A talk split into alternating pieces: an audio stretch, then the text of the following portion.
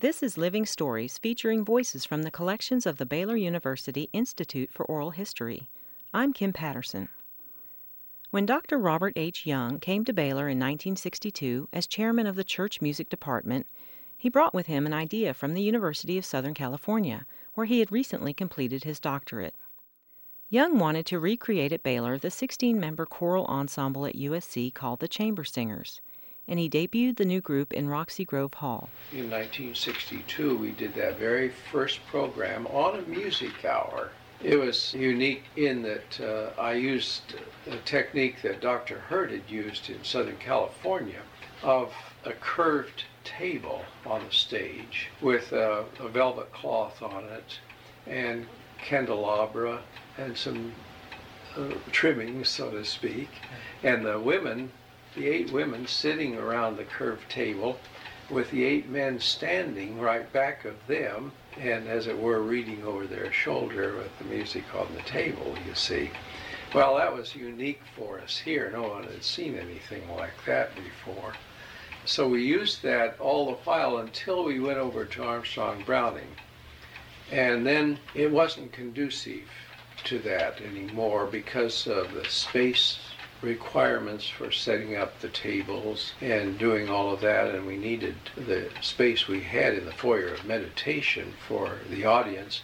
And then that wasn't necessary any longer. Anyway, we had those, those steps there in the foyer of meditation, and so we went to that formation after that. But those first several years, we used that table and that atmosphere the Armstrong Browning Library as a venue for the chamber singers was the suggestion of then Baylor music student Robert A. Reed around the fall of 1967.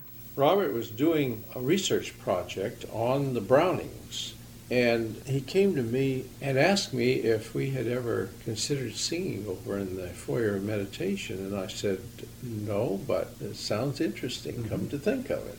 And so we already had our program planned for Roxy Grove Hall.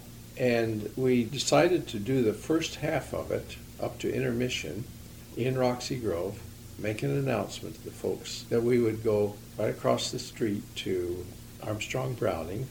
And although we didn't have chairs set up or anything of that sort, we would sing there the remainder of the program. Well, we did that, and there was an aura of wonder about it. It was uh, I guess so. really amazing because we had never heard ourselves in there before. Mm-hmm. And uh, the folks that came there were glad to stand for that remaining mm-hmm. half of the program. That was it. We never went back to Roxy Grove or any other place unless we were doing something mm-hmm. special that required us to be elsewhere. But that became our performing home.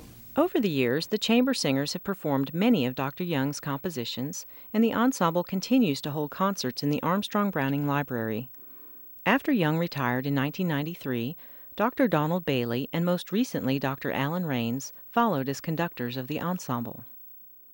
Living Stories is heard every Tuesday on 103.3 FM, Waco's NPR. For more information about this program or the Institute for Oral History, Visit us at baylor.edu slash living stories.